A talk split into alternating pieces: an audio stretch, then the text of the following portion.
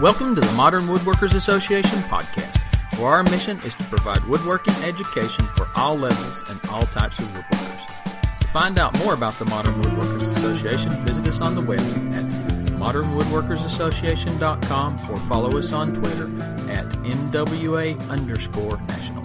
Now to our host, Tom Iovino, Dyami Plotke, and yours truly, Chris Adkins. Hello, everyone, and welcome to this, the 68th edition of the Modern Woodworkers Association online discussion about all things woodworking. I can't believe they keep having us back. Today's special guest is Andy Brownell, but before we get to him, let me introduce our usual panel. I'm Tom Iovino of Tom'sWorkbench.com, and I'll be your host for the program. Coming to us from sunny Long Island, New York, is your friend and mine, Dyami Plotke. Good evening, Tom. How you doing? I'm just dandy. Just is dandy. the sun up yet or what? What's that? Is the sun shining today in uh, Long Island? No, the sun It doesn't was. shine. It no, it was uh it was bitterly cold but bright. but bright. That's good. I'm, I'm glad to see that. It's it's bitterly cold but bright. That's good. How Yeah, is we're- winter, how has winter treated you so far in 2015? Oh, winter's been fine. Um I insulated the shop last year, so the shop is toasty warm and uh, you know, freezing temperatures break roofs. It's a wonderful thing. Nice. Gotta like that. Gotta like that. Keep you in business. And joining us from equally sunny and fun Atlanta, Georgia, Chris Adkins. Hey, Chris.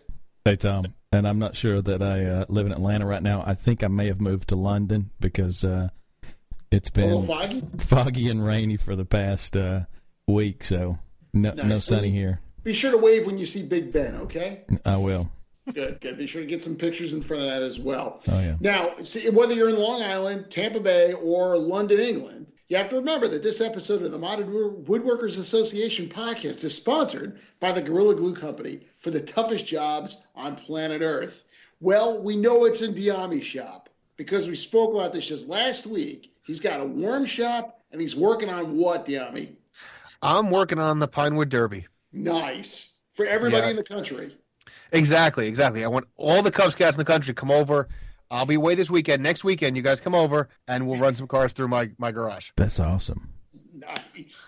So when last we left you, you were moving your track that you were rebuilding to, Yeah, your- I managed to the warehouse, right? Yeah, I took the track to my office because the track is 36 foot long, 32, 32 foot long. It's four eight foot pieces. It's 32 foot long, which my shop is not. So I took it to the office. We put it all together. Um, had some issues, took it all apart, put it all back together again. It's runnable at this point. Um, cars go down it without crashing. It's it's functioning well. I want to do a bit more work to it. I want to make a better release mechanism. I want to polish all the aluminum tracks. I want to clean it up a bit, but it's functional. And I've got a meeting with the pack tomorrow night actually to dry run it and assemble it. And I may just leave it with them and say it's done, or I may take it home and play with it for the next week and get it cleaned up a bit more. So we'll see how that goes. But it's it's functional, and now I've turned my attention to the cars. So the kids and I spent most of the day on Saturday in the garage working on their cars. Nice. Now, now these come as kits, right? These these are kits with everything in them, right?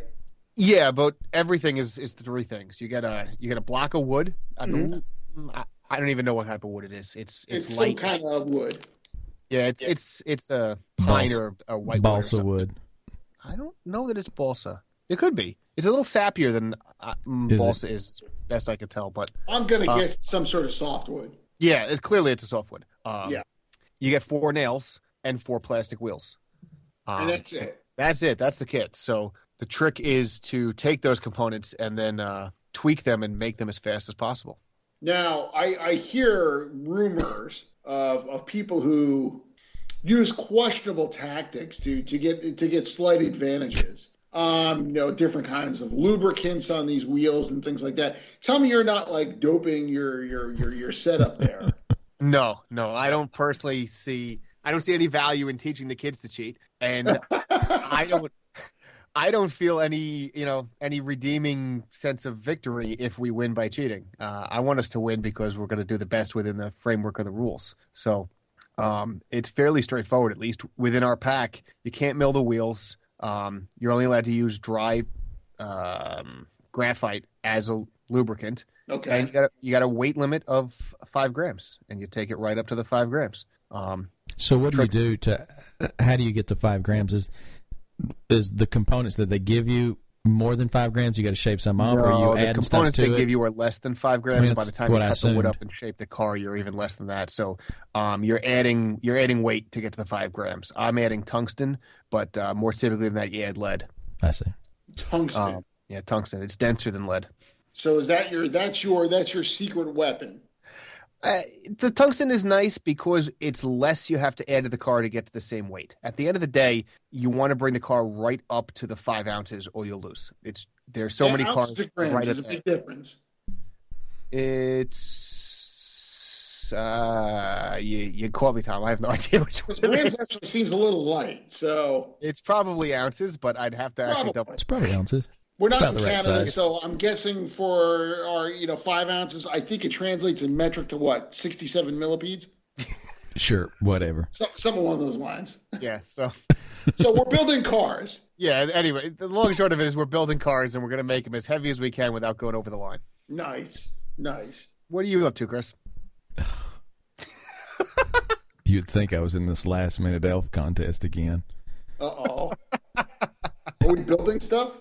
Well, so probably I don't know, twelve years ago, I made um, you know, I made some spatulas and and Oh, I've literally used them in my shop for during my kitchen for twelve years. And my wife said a while back, "Hey, you know, you need to make us a couple more spatulas because these things are getting like wore out. They're split and they're still functional, but they're just kind of coming apart a little bit."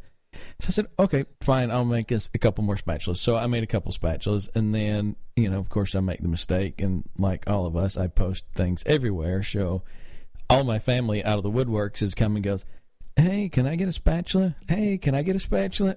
Chris, I've been meaning to ask. Is there any way I might be able to get a spatula from you? So, You know, the nice thing about them asking, Chris, is you get to say no. well, I know.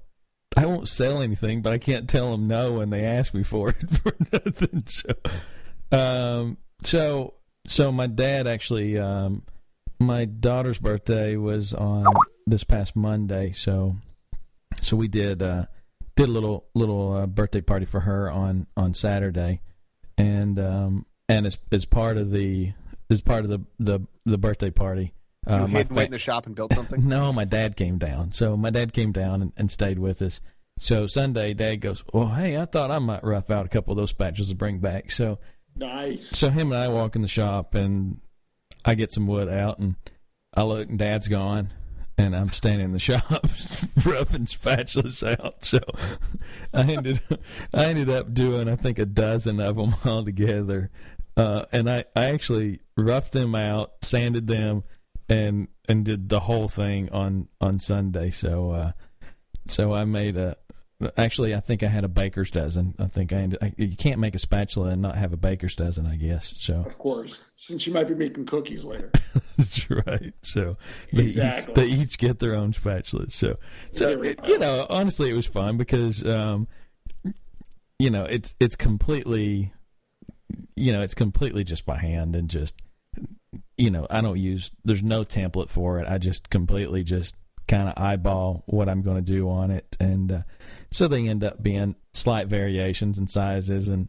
I grabbed whatever piece of wood that I could find up there. So there's some of them out of cherry, some walnut, some maple. Um, Some OSB. no OSB, but there is. I've got the uh, I've got the mystery wood. I uh, I've got some wood I picked up. I don't know, probably a year ago at the at the Peach State Lumber, which is carries a lot of our our lumber and stuff here as far as uh, you know woodworking lumber. hmm And so they've got this stuff listed as um, I I can't remember how you pronounce it, but it's the it's the zebra wood basically, and that's what it says on the side of this thing. The and it's obviously not zebra wood. It's like an exotic, and it's very kind of oily and, and dense, but it's um, completely orange. I mean, there's no sense of this stuff being zebra wood at all. So I have no idea what it is, but it's pretty dense and uh, made some pretty nice spatulas too. So. So yes, that was that was my uh, I, I would imagine that would make nice spatulas. Anything That was my dense weekend. would probably give you a good grip too, right? yes. Nice. So that was that was my um, that was my weekend. So I I uh, I did that, and then I've put a couple of coats of oil on it past couple of days. So Nice. um, getting those out, and I don't know, getting ready to start a couple other projects. Well done. Yeah, Outstanding.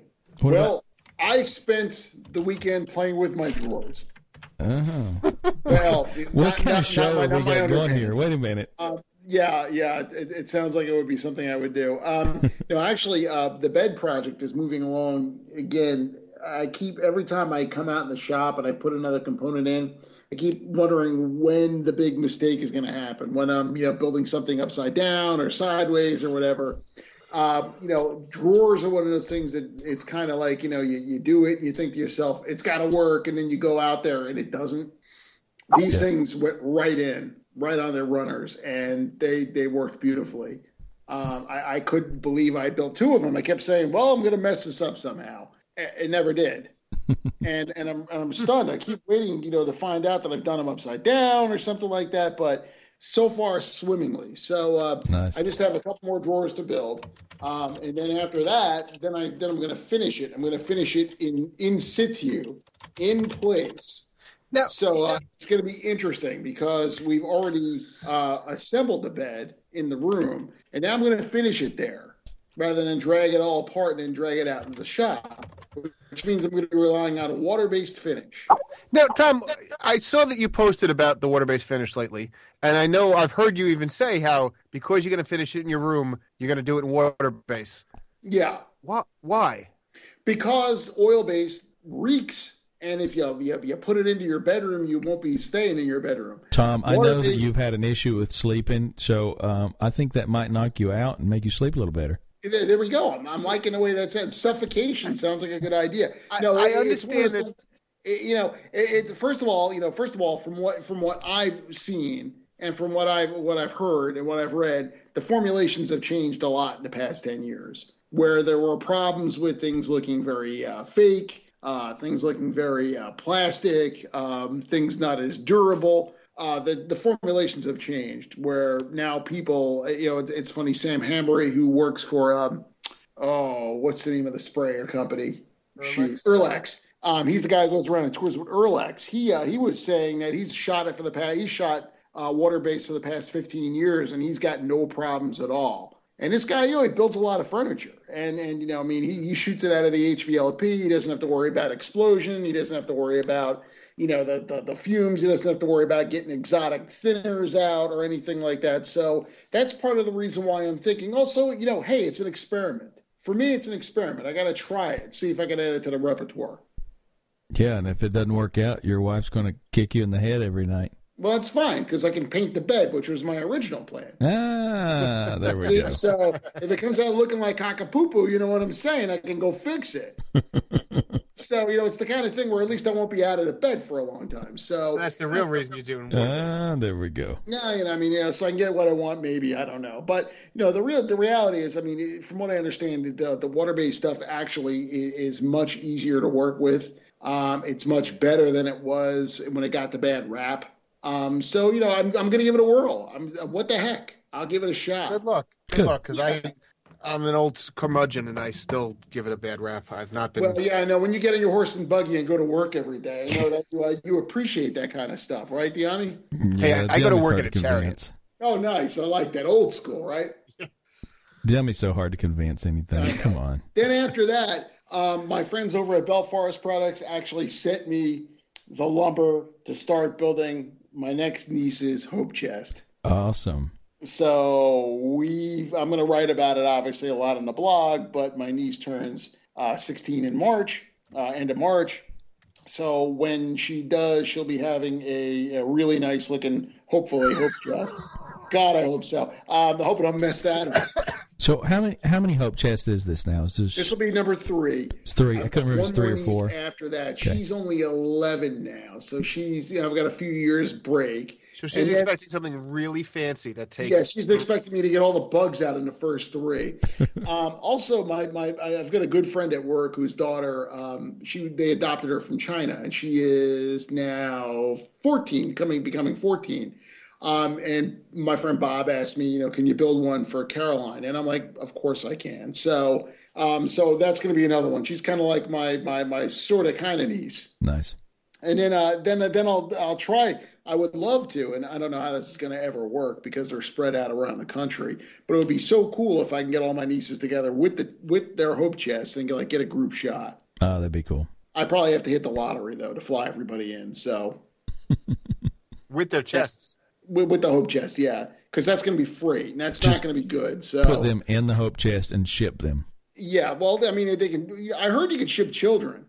See, So you know, if, if it's okay, for, you could you could ship children free, and that, that that's much better that way. So, well, okay, if the, if the Department of Children and Family shows up at my house trying to take my kids away, I'll understand why because I tried to ship them to an exotic locale.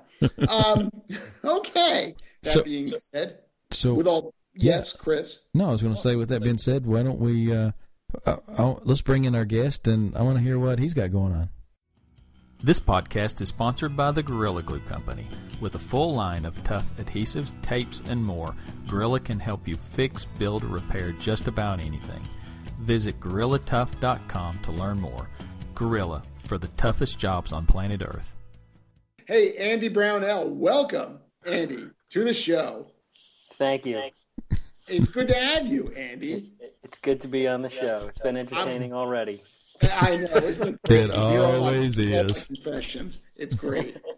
um, so, Andy, you know, in addition to working at Brownell Furniture, you're also the, uh, the, the one of the head gurus with Gorilla Glue, correct? Uh, well, I'm not really a head guru there. I, I, uh, I'm fortunate enough to have worked with them for a while, um, kind of on a contract basis, and then they're also a client of mine uh, professionally in the job that I have at an advertising agency. So it's kind of a merger of a couple of different worlds all into one, one big partnership. It's fun. Nice. One big happy family, right? So what? Exactly. Um, so so what do you got going on? Um, what do you got going on in your shop? Uh, 2014's been a busy year. Um, I wrapped up a, a big teak bench um, towards the end of 2014 into 20 uh, or end of 2013 into 2014. Um, I started to work on a, a big original design for a desk made out of bubinga. Um, so that was a, a pretty big challenge. I started out with like a prototype and kind of worked up from there. That was a lot Made of a fun. little mini desk, right? It's a tiny little prototype. I did, yeah. It's like a one sixth scale, and it's Oh, not wow. the first time I've I've done scale models. Um, I've done like three or four of them before. It's just a little bit easier for me. I'm not a very good uh, pen and paper kind of person, Okay. so I just get a better sense of what things are going to look like in three dimensions when I can actually build out a little model, and then you know you put a little bit of extra time into it, and you have kind of a neat little thing to have hanging around the house afterwards. So that's Yeah. kind of fun. Yeah, it's neat. So Can I- that that can, I, can, I, ask you? Is there any more? Is there any? Is there any wood more fun to pronounce than bubinga? Uh, I don't know. I'm trying to think I mean, else. think about you know, like cherry, maple, oak, Mockeray? No, Bubinga. I gotta say, Bubinga is, is a famous, is a pretty popular one. Yeah, Yeah, it's also ruthless. where it's fun to say. It it makes up for its complete lack of pleasure in working with. It's uh, it's it's like it's like carving stone only harder. So uh, yeah. and the, the the desk was was really a lot of like hand shaping um, and you know it- it roughed out with a bandsaw and then a little bit with a router but then most of it was rasps and files but the rasps and files ended up actually working through it like a champ and those things don't dull so um, I, uh, I, you know, muscled through it and worked out pretty well. So I've that was a pretty big project. And then I spent a ton of time working on some small projects, um, and that was some contract work that I did with um, both Gorilla Glue and uh, Rust-Oleum. So did a lot of blog content, a lot of videos, a lot of how-tos. So smaller projects, which included, among other things, making about 50 of those growler crates. So they're like Right. a wood wood crate, basic thing with just some handles and um, some leather straps and some some pine, and uh, ended up making about 50 of those, and they made great gifts, and they're you know good for selling and. Anything to tap into the beer beer craze right now is uh, is always a good thing. So, the small projects took me about five months, and uh, then spent some time selling some wood at the lumber place here in town uh, that closed down a little while ago, and then uh, entered a show, built a couple more pieces, and then uh, ended the year um, in talks with Popular Woodworking, and I'm going to be working on a, a, couple of articles for him this year. So nice. great, that's awesome. That'll be fun. Yeah, yeah, that's great.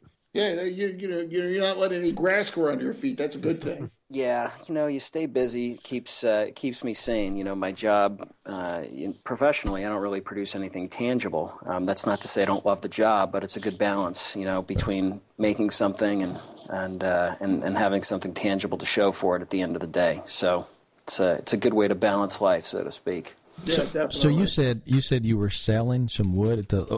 what was that about? How did that How'd that come about? Yeah, that's interesting. The um, I was connected with this place here in town called Midwest Woodworking, and it was a, um, a cabinet professional cabinet making shop that was in business for about 60 years.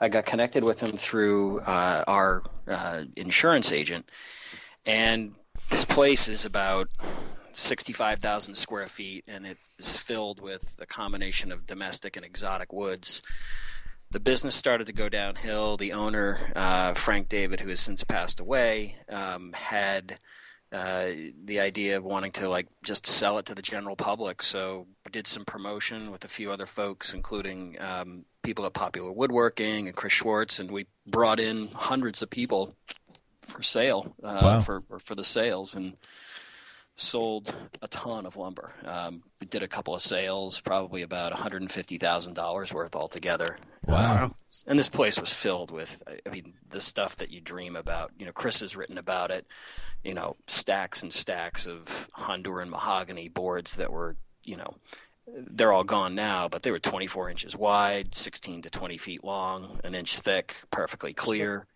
Um, the guy has, or he still has some pieces of rosewood. So you've maybe seen some of the rosewood uh, planes that um, Scott. Uh, Scott made. Yeah, yeah, um, yeah. And, and, that was with some of the Brazilian rosewood. They've got teak. It's it was just a treasure trove. So got lucky. You know, everyone's got their wood connections, um, and this was this was mine as well as many other people in Cincinnati. So, wow, it's amazing. Mm. So did the guy was was he was he was importing it for like wholesale type selling or or what was yeah, the well, well he he he and he and his father his father started the business originally and um, his father had a it was a full cabinet shop. I mean they built um, large scale installations banks um, big you know high rise building lobbies um, they built, I don't know if it's still there, but at one time they built the uh, uh, corporate uh, uh boardroom table for Procter and Gamble. It was about a 40 foot long solid walnut table, and it, it was you know made from walnut that was cut down somewhere in like the Daniel Boone forest or I don't I can't remember what the exact story of the location was but this guy Frank the owner had all these stories about every you know every stockpile of lumber that was there. There was a story that he'd tell you about it. And uh, he he ran the business for years and then the business just kind of went downhill and it uh, started to you know just dry up and he realized that he had you know probably close to a million board feet of lumber that he needed to move. Um, so he started to sell it and that's kind of how it kind of picked up. Wow. That's awesome. Yeah, wow. Neat story. Yeah i still have i still have about 2000 board feet throughout the house here which my wife is looking forward for me to getting rid of at some point. Yeah i can imagine. Yeah. Well if you if you want to drive some of it down to atlanta you know just bring it on. well, they're still they're you know they're still selling stuff. If anyone's interested, people can contact me. They're they they don't have anyone that works there anymore. The place is closed, but the wood is still there. And if people are interested, they'll open the doors for you know a, a reasonable size sale. And again, they've got you know they've got rosewood, they've got you know bubinga, they've got teak, they've got sugar pine, mahogany, maple, walnut. They've got it all. Prices that are pretty good too. Wow, that's good. That's good to uh, good to know. Yeah. I imagine if that wood's been sitting here for a while, it's got to be some pretty pretty old stuff, some some pretty good quality stuff too, right? Yeah, yeah. Some of my favorite stuff there is uh, is some of the larger pieces of sapele, um, which is kind of like a mahogany. Um, really nice ribbon striping. He's got some ten quarter pieces that are 12 inches wide and 16 feet long. Those are really nice. I'm working on a um, Wendell Castle style stacked lamination project right now with some of that. And it just shapes really nicely. It's really, really Nice. easy to work with. Oh, that's great. That's sapele is, is absolutely beautiful. I've got a big hunk sitting in my shop that I don't know what I'm going to do with yet. But hearing that it shapes, that may answer the question. Um, that's great. Yeah, it's it's good. I mean, sometimes you get a piece that's a little bit harder. Sometimes it's got a little bit more minerals uh, in it. You know, it just depends on where the tree was located. But for the most part, the stuff that I've been buying from him, which just came from you know two big shipping containers that he had sent over from you know Germany via you know Africa, I guess. Um, and uh, it was you know just some incredible stuff, super stable. It probably had been sitting in the warehouse for about forty years. um, you know, just dust had piled up on it. So Just seasoning till it was perfect, right? yeah, yeah, I was actually I was actually burning some scraps of it this afternoon and this evening in my fireplace.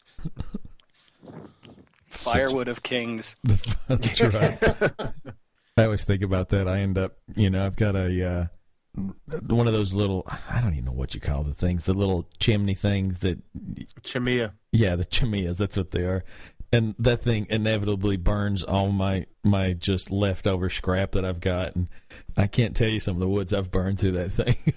Yeah, yeah, I'm the same way. I'm sure a lot of people are. I mean, it kind of it, it it bugs you a little bit, but you, you can't let that stuff pile up. exactly. Yeah. There's a fine Seriously, line, you can burn it at some point, yeah. Right? There's a fine line between scrap wood and hoarding. Yeah, you start looking at this piece and you're like, you know, it, by the time I actually straighten the thing out from some curves and crap I've cut off of it on something, it's like there's nothing there. It's gone. A toothpick. Yeah.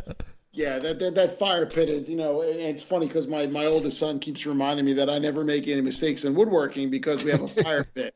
So anything I have made a mistake on, what mistake? It always goes out. So Up in ashes. Yeah, seriously, it keeps us warm and toasts the s'mores really well. So It's very There's a lot to be said about that. mistakes.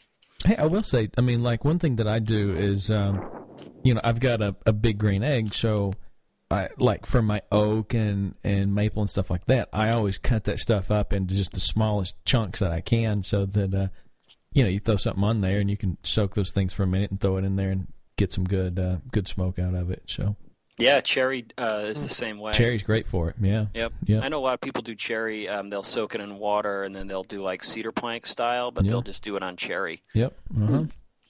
Yeah, it works real well. that's how I did my Thanksgiving turkey. So there's a lot to be said about that method. Now, Andy, you know when we you know when we talk about Gorilla Glue, we start talking about you know the- what what what the company's been doing. Um, they got some really cool products out there. Now, now they get they made their name with the polyurethane glue, didn't they? Yeah. Yeah, that's their that's kind of their bread and butter.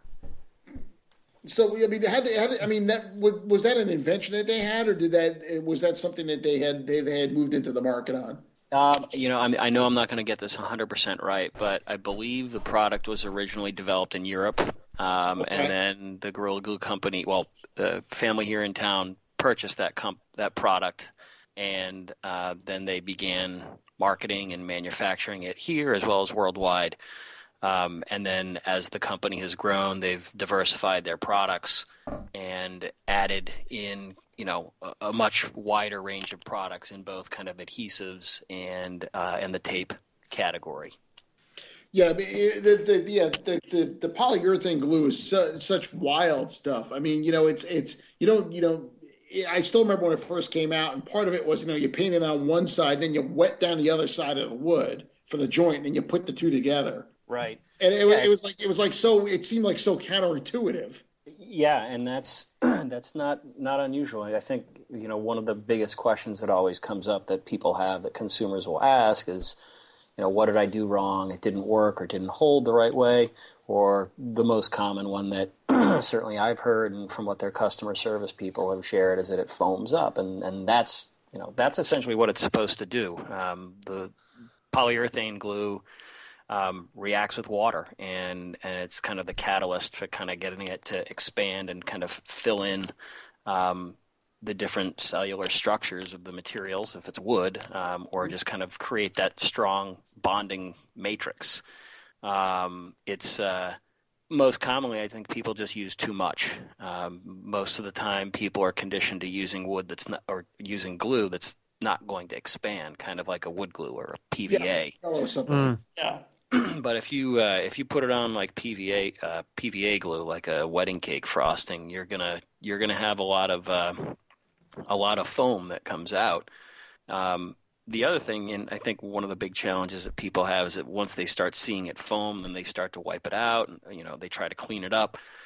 My biggest piece of advice is that if you think you've maybe put too much on, either use a dry cloth to wipe off a little bit of the excess, or just let it let it dry, let it cure. It's actually a heck of a lot easier to clean up um, once it's completely dry. In fact, I, I found cleaning up Gorilla Glue polyurethane is easier than pretty much any other glue. It just it scrapes off. It it'll you know use a scraper um, and it, it peels right off more like a foam versus the PVA where sometimes you're trying to chip it away and it can tear out the wood. I rarely, if ever, Yeah. deal with any kind of tear out when I'm trying to clean up glue, um, especially on like a tabletop glue up or something like that. I think it's it's awesome for that. Now, Andy, how does it deal with um, with stains and finishes? That's what I was about Does- to ask. Yeah.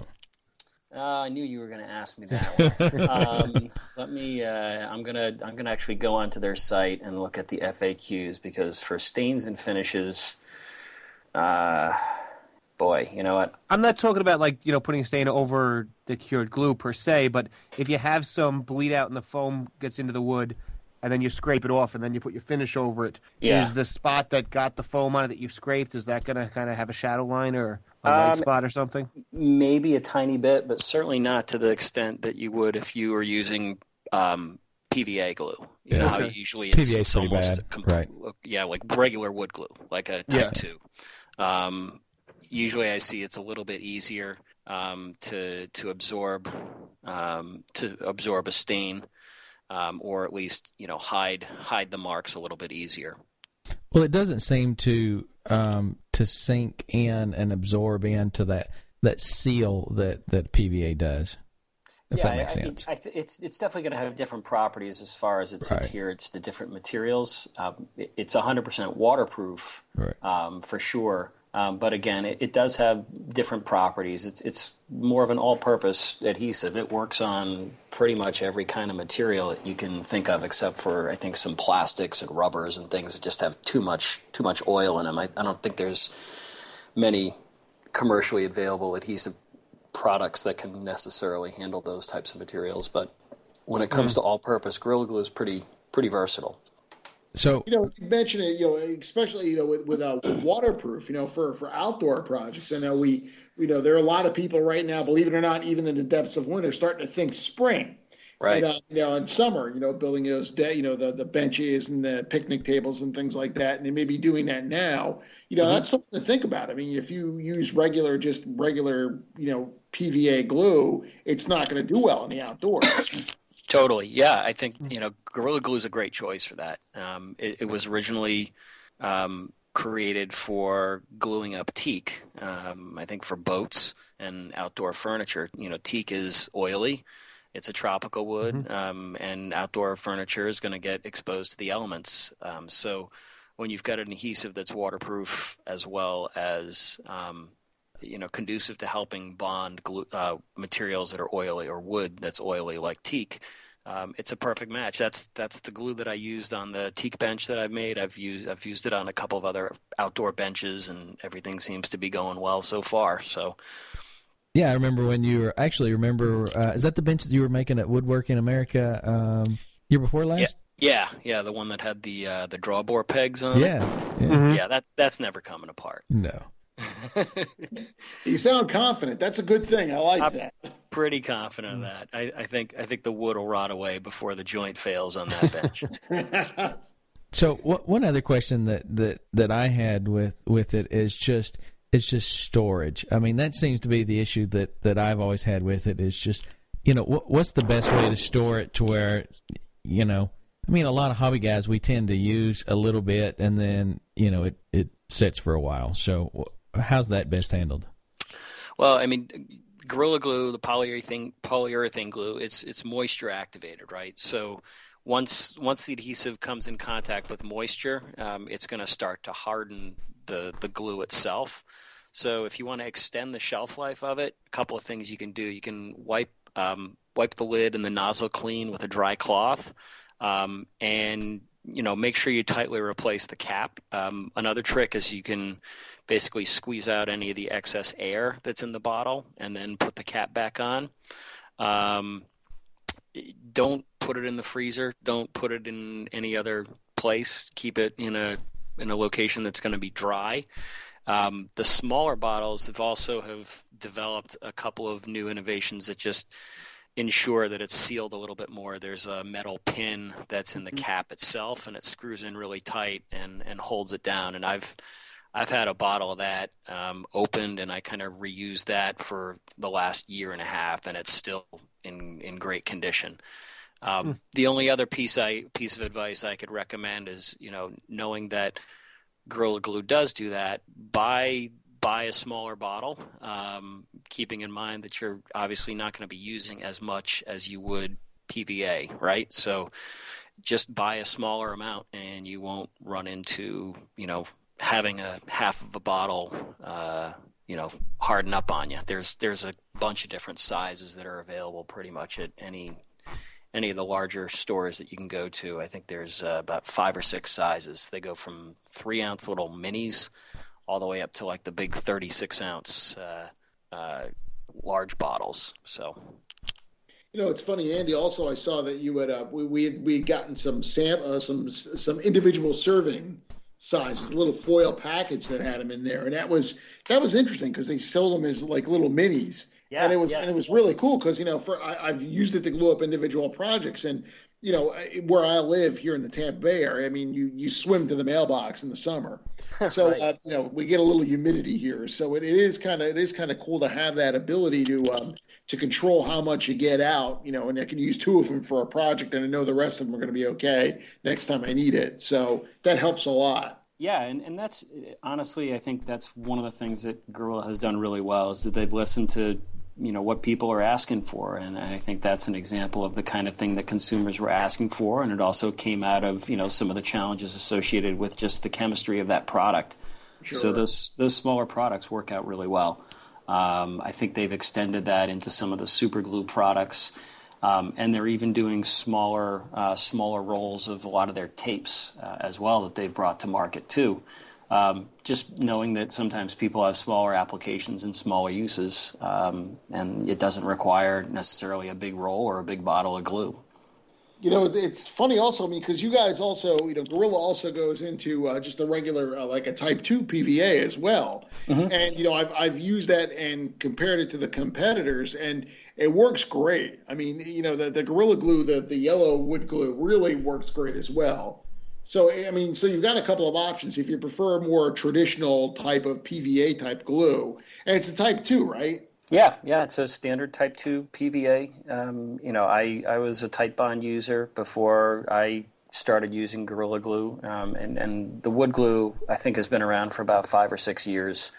Um, I've used it on a bunch of my products. I use their other, you know, polyurethane products. I use all their products, obviously. Mm. You know, each of them has a different application and use. And the, the wood glue I find particularly helpful. It, it's um, it's got a nice thick consistency mm-hmm. and some good initial tack. I've been using their their wood glue for a while. I'm very pleased with it. Good. I'm glad. I'm glad to hear that. I'm sure they'll be happy to hear that too. Now, uh, you know, the funny thing is, you know, also when you get into the tapes, and you know, and, and you know, I mean, you know, duct tape has a million uses, right? But the problem is, like the duct tape you go down to the local store and buy these days, this really isn't all that good. It's not like it used to be. And you know, the Gorilla duct tape is is is heavy duty stuff. Right. This is, the, yeah. this is the kind of stuff that, you know, it takes an effort to tear. It's not like just a little wimpy stuff. You kind of pull it off and you stick it to the wall and it comes down. This stuff stays. Yeah. Yeah. It, they, uh, it's called, you know, we, we like to call it duct tape on steroids. Um, yeah. Duct, duct tape is, is, I think they've chosen, you know, some different categories and different markets to kind of develop their products in, and they've been very successful at that.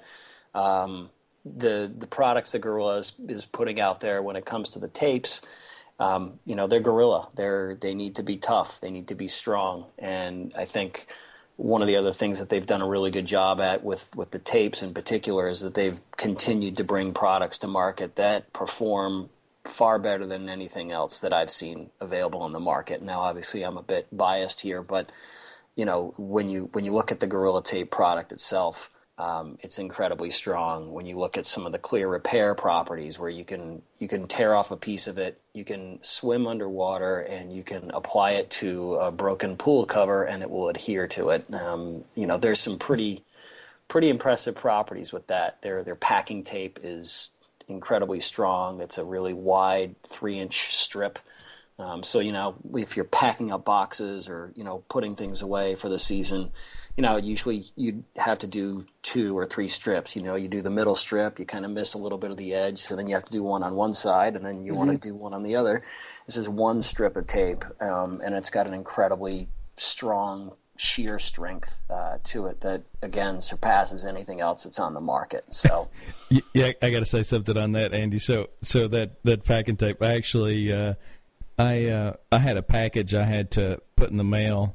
I don't know, a couple of weeks ago, and so I grabbed a, a roll of that Gorilla packing tape and I I packed this box up with it, and I got it packed, and I thought, yeah, somebody's going to have a hell of a time getting that one open because it is so tough. So yeah, yeah. It's it. Now, did you use the packing tape? You sure didn't use the clear repair? You used the packing tape with the with the dispenser and the cutter well, on it. No, no, no. I'm sorry. You're right. It was the uh, the clear repair. Yeah. Yeah. You went. You definitely went overkill. So, so yeah, it was. Chris didn't want anybody to get into that box. Well, it yeah. was it was convenient. It was right beside me, so uh, so I packed it up, and I'm like, yeah, this this box isn't going anywhere. Yeah, so well, I, I, will cut it open. Yeah yeah, I've, I've been guilty of doing the same thing. You know, before before they brought the packing tape to market, I, I probably overused the clear repair a bit as well. But uh, you know, I know I know the box is not going to fail. The box will fail before the tape does. So yeah, that um, won't be around. They're so, kind of like they're kind of like Toughskins. Remember the Toughskins pants from yes, Sears, where that's your, right. Knees, your knees would wear out before the pants would. That's so. Don't, don't, don't, remind me, okay? I had to wear those. So.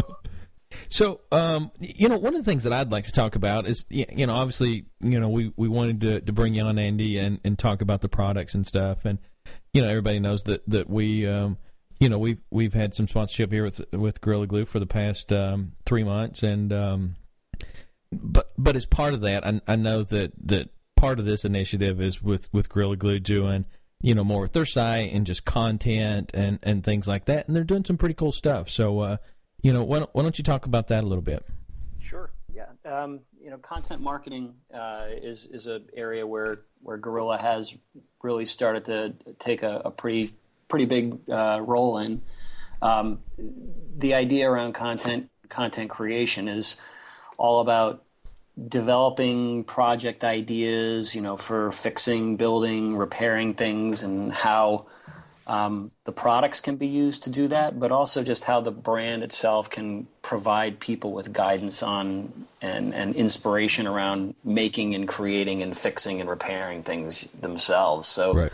um, one of the big initiatives, which you know ties into the program that you guys have been involved in, um, that's tied into things that I've been involved with them for years, and then ties into a lot of work that um, their agency partners, including the agency I work for, has been doing. Is a section on their website now. It's called Inspiration. Um, so mm-hmm. off of their website, it's under the Gorilla at Work navigation under Inspiration. You can also get it um, kind of halfway down the homepage as well.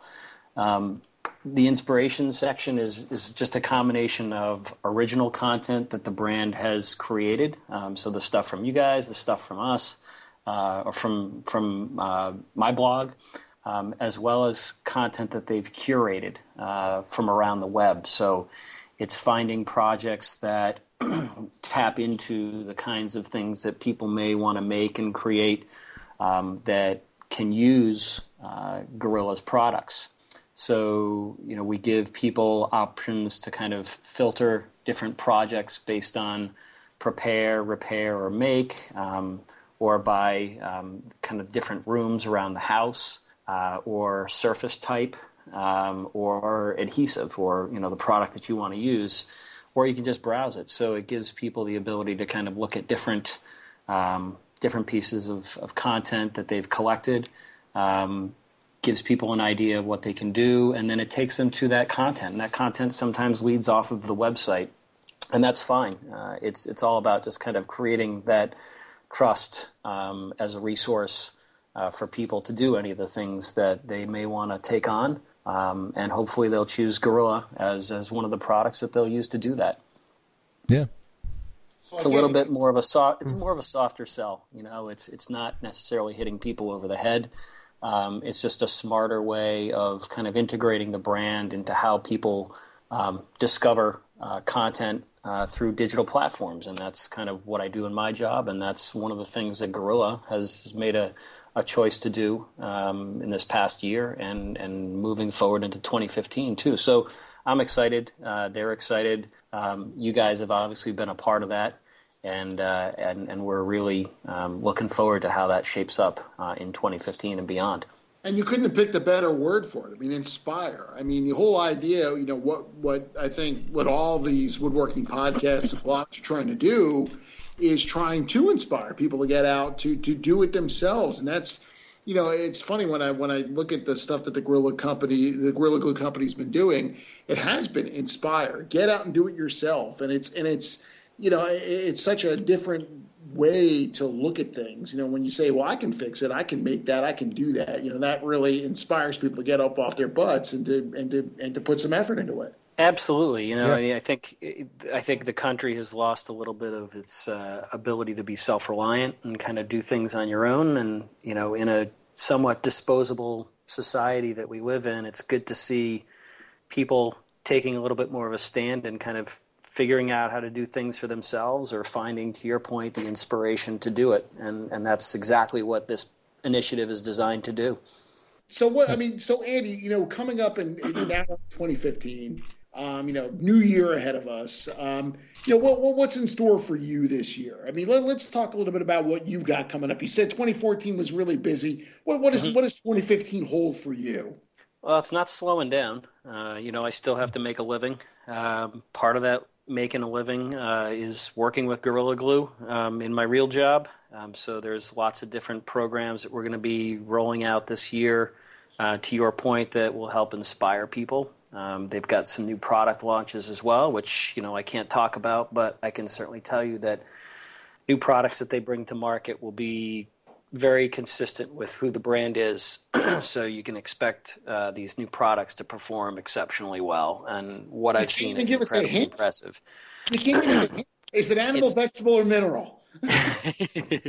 I believe it would qualify as mineral if we had okay, to break it down there.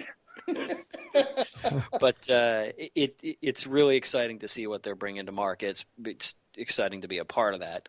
Um, you know, beyond that, there will probably be some more furniture projects that I'll do. Um, I'm looking to do a, little bit more on you know contract work. Uh, pretty close to getting something closed with Arbortech. Uh, I connected with them based on a project that I was doing um, recently, and I'm going to be doing some things for them. And then the really exciting thing is, uh, like I mentioned earlier, is just writing some articles for Popular Woodworking. So I've got uh, a tool review coming out in a future article, and then late in the year, um, a four-page article on uh, mid-century modern clock. Nice. Congratulations! Thanks.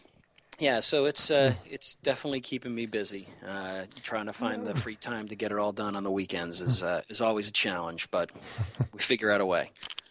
Yeah, let me uh, diverge for just a second, Andy. When when we asked you our five questions, which I want to say was Woodworking America 2012, um, you were talking about uh, well, something we haven't even touched on was your apprenticeship with Jeff Miller, mm-hmm. and um, at the time you were making I don't know if you used the term, but you were making rectilinear furniture and it was very square mm-hmm. and straight. And at least at the time, two years ago, you were talking about wanting to get more into curves. Yeah. And I would say that you've succeeded at that, having you know built uh, built your Bubinga desk and the Esherick stool you just finished up. And mm-hmm. if a stack lamination Wendell Castle inspired table isn't curvy, I don't know what is. Yeah, there's so, no ninety degree angles in that. Um, Well, it's 90 degrees until you start carving. Yeah, that's Those true. 90s need to be absolutely perfect at, to begin It's with. also, And then, it also might be 90 degrees like in Jamaica right now too. So, so Thanks I, I'm guessing Mike. that's probably the only other place you'd find it. So Right, right. when we talked in in 2012, you were kind of hesitant hesitant about getting into the curve work. Clearly, you wanted to, but um, there was a reluctance there. I think. What finally got you into it, and and how are you finding it? Uh, Jeff, Jeff Miller, really, uh, you know, he's he's like the king of curves, um, and you know, Jeff and I are good friends, and he has, you know, he's he's always been very encouraging of, um, you know, any of the work that I do. Uh, I think he's been happy to see me kind of move into kind of the curved and the laminated pieces of furniture a little bit more, uh, getting into a little bit more original design. Um, You know, his biggest piece of advice was just just do it. Just start to do it. Just start to try it, and Right. don't be afraid to fail. You know, I mean, everything that he builds is iterative. You know, he, I've seen him, you know, start out with one version of a piece, and it evolves over time, and you you see the curves and the the complexity of the joinery. You know, evolve. And in a lot of cases you know he's he's free he freely admits he doesn't necessarily know exactly how he's going to execute something. You know he'll have an idea in his head um, but that's how you figure it out. You just you just kind of jump in. And uh, it's a good piece of advice. I mean you you obviously have to you know take some steps to be a little deliberate in the choices that you make but you're really never going to progress unless you push yourself and you go outside of your comfort zone. I suppose that's pretty much true for anything in life, but at least in, in woodworking, in this case, that's kind of the the thing that, that pushed me, you know, past that point in 2012 where I was still working in a lot of, um, you know, rectilinear shapes. Which again, I mean, there's there's some amazing stuff out there that doesn't really rely on a lot of curves. You know, there's some incredible Tansu stuff that's out there and, and, and things like that, but um, once you kind of get into the curves and, and the carving and the shaping, uh, woodworking becomes a very uh, a very broad uh, playing field. You know, there's so many other things that you can start to do when you know when you're laminating a piece or when you're starting to really carve away uh, the material. It's it's very different than just kind of joining basic boxy shapes together. Um, and sometimes it's a combination of the two, right? And and that's kind of where you merge what you've learned in the past with new ideas and new techniques that you take on um, as you continue to develop your skill set. And and that's been that's been uh, one of the big joys that I've found over the last year or so, and what I'm looking forward to for uh, for 2015 and beyond. you know, it's it's interesting you talk about Jeff Miller and just you know how you know having a piece evolve is is kind of you know Dyami and I did uh, kind of a chair making uh, couple of day course, um, you know, a little overview with with Jeff here in Atlanta at Highland Woodworking. Um, and and that was really one of the things that that I took away. You know, it's is the the first day we kind of went through and you know Jeff really just kind of went through and talked and did some demos and some techniques and things like that. And the second day, the whole second half of the class, we we basically just designed and and built a, a model. Mm-hmm. And Yeah. and there was you know tell me you can you know it it there was really a lot of change and, and evolution in the piece as we were going you know it was yeah well that looks okay but let's change that and let's move this and so what we originally the concept we came up with it totally evolved is is just through this this half day of us sitting there just putting this together and and I think that's a good thing that you know a lot of people you know they pick up you go well I've got to have a set of plans and I've got to have this exact how I'm going to build this before I start but you know going through that model process like you were talking about earlier a lot of times that shows you that you know you you do change and you kind of once you start seeing how things come together so Absolutely. Yeah. I mean, I, when I started to do that small model, that prototyping exercise, it, it not only gave me a better idea of, of figuring out, you know, dimensions and proportions and, and lines and things, but, you know, it also produced something that was just, you know, as much fun to make. Sure. Um, you know, and some people find that joy out of, you know, sketching or working in, uh, um, you know, a 3D program um, like SketchUp.